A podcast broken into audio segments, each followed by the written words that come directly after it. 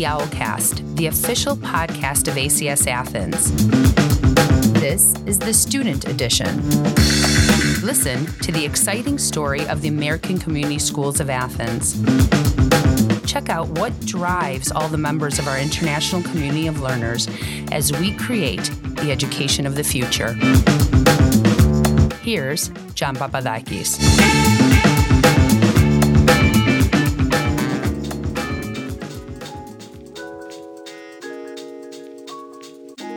It's not every day that artists exhibit their art to the public. Sometimes artists go through their entire life before they get the inner strength to expose their work to the critique of others.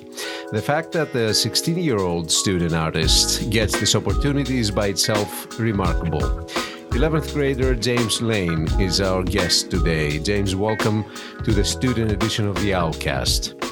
You are one of the artists exhibiting their work since May 11 at the Hellenic American Union with the title The Two Met until June 11. For those that haven't had the chance yet to come and see it, can you walk us through it? What can we expect to see and why this title?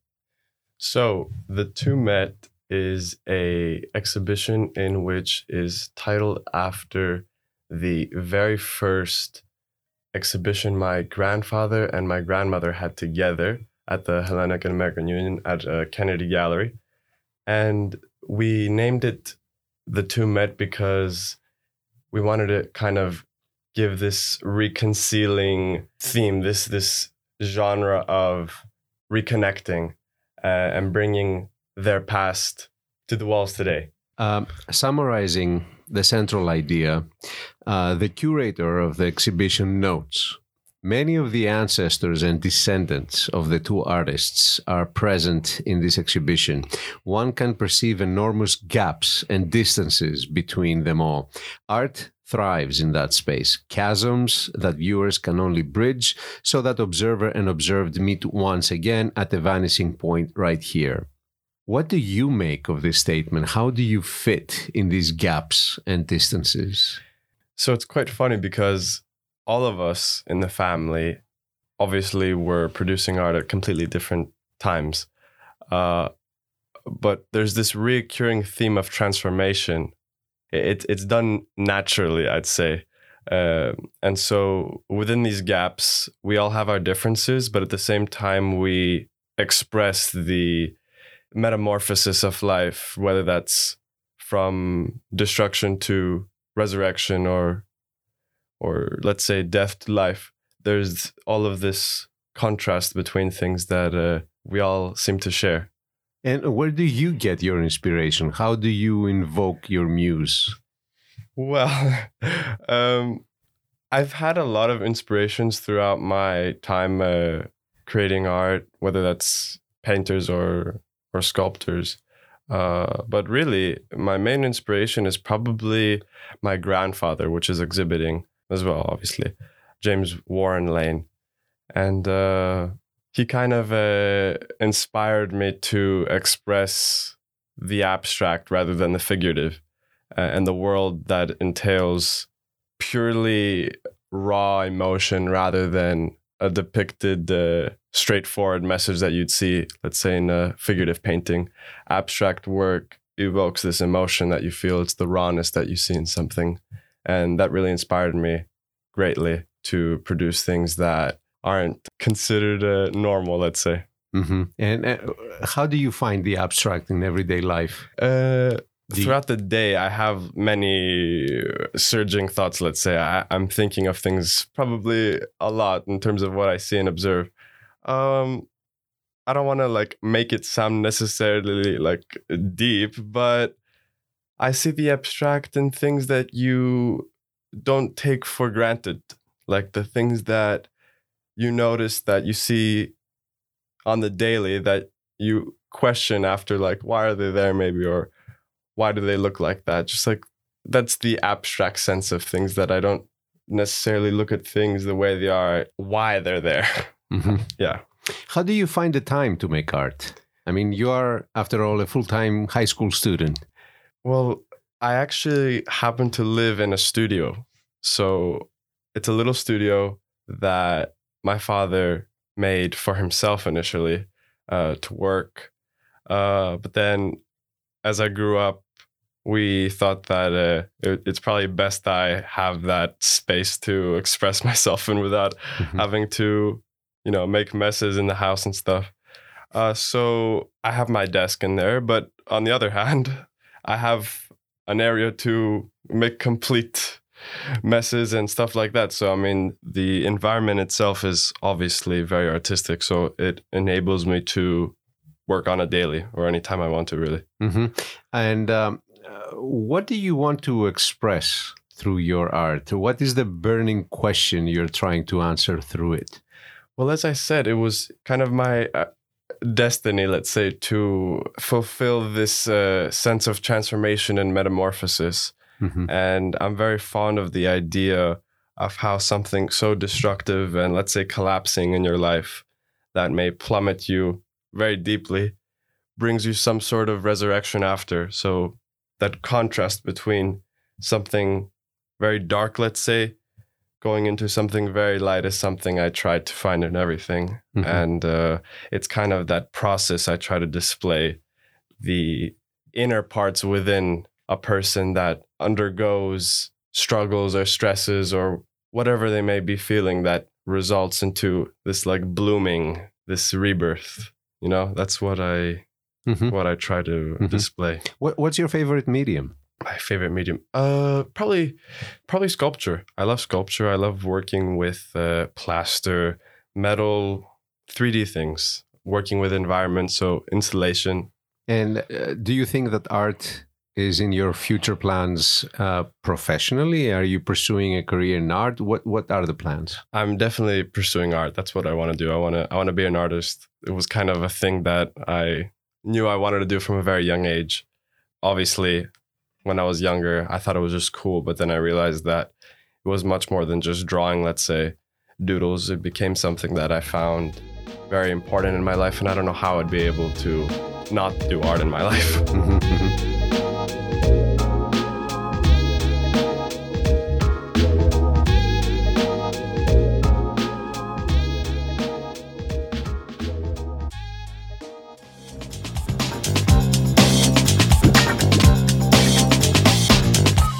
Listening to the Owlcast, the official podcast of ACS Athens. This is the student edition.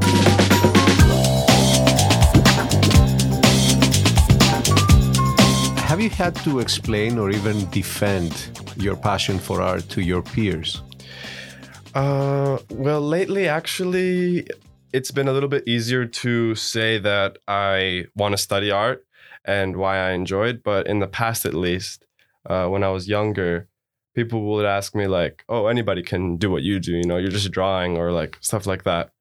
Uh, so it was a little bit discouraging at that point in terms of perceiving the art the way I did. It's a a lot more acceptable, I think, in terms of uh, the people that are around me. They they think that it's okay. They think that it's cool. Mhm. Uh, but definitely in the past, I was discouraged and kind of brought down because uh, art was seen as something uh, very easy, let's say, that anyone can do it and anyone's uh, wired, let's say, to do it. Mhm. As you said, you're coming from a family of artists. Have you felt bestowed or endowed with your talent? In other words, do you feel that being an artist is a natural progression through your family, or you'd be an artist even if you didn't have all the stimulation and inspiration from your environment? Well, I definitely think that the environment influenced me a lot. I mean, my dad and my my mother never really forced me to take this path, although I think it was kind of inevitable. I mean, it was everywhere around me art. Uh, my dad was an artist, so and obviously I looked up to him as a father figure. So Mhm. it was very uh it was inevitable it was inevitable I, I think regardless though in terms of how my mind works i'm definitely more of a creative person rather than a a scientific mind so it, it makes sense i think regardless honestly i'd probably take that path Do you have friends that uh, also create art? Uh, what do you discuss with them? What matters the most to you as you try to figure what to do next? I honestly I don't really have any friends that uh that do art. I mean, I have friends that appreciate art and understand it. But in terms of actually having some sort of reciprocated conversation regarding, let's say, how we feel about art coming from experience. I've never really had that. Um, you've been at ACS Athens since your very early years, kindergarten or from junior kindergarten. Junior K. Yeah, yeah. All right. So, um, can you remember moments where you felt that talent coming through through activities, events, or maybe something a teacher told you? Uh, I mean, I do remember in my elementary years when they'd give awards like at the end of the year, I'd get like the artist award or something, something silly like that. So I, I guess that validation from that area came. You think uh, it played a role for you going through it and say, I oh, think, yeah, I mean, people it, like what I do. I guess. I, I mean, it, it encouraged me in that aspect. It made me feel like I was kind of acknowledged as the the kid who who, who drew because back then I, I, obviously didn't really do sculpture or anything like that. Mm-hmm, I, mm-hmm. I, would draw and doodle and do stuff like that. Mm-hmm. In a year, you'll be graduating. What are you looking forward to in the coming year as a senior? I'm very excited actually in terms of completing my last year at ACS just because of the opportunities I've been able to to get and attain from from the school, especially having the ability to have a, a nice studio to work in with a lot of materials that are given to me. And that allows me to get a little head start, let's say. I'm able to handle things that I, I probably wouldn't be able to handle outside of school because I wouldn't be able to access them. And so my plans are definitely to work on my art and uh, stay active in my academics. Obviously, I can't fall behind in that. Uh, but definitely, my life primarily revolves around uh, strengthening my my art. Mm-hmm. Other than your family members that are all artists, um, do you aspire to someone? Do you have a uh, someone that you are looking up to as you go forward, or do you like to emulate someone? I don't necessarily. I, I, I mentioned before I'm very inspired by my my grandfather uh, in terms of the way he he perceived art and the way he expressed it through through abstract work. Uh, but I do borrow, I think, parts of different artists, sculptors like Antony Gormley or like Francis Bacon. Those two artists specifically have really influenced me. Not really necessarily in the way they create art, but more in the messages that they convey within their art which has to do with transformation and catharsis and metamorphosis. James, thank you so much. Wishing you all the best for the year to come and whatever you do. Thank you so much for having me.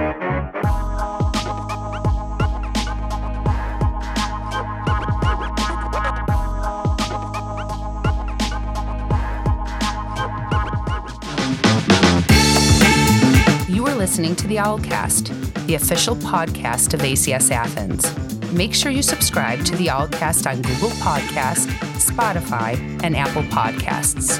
This has been a production of the ACS Athens Media Studio.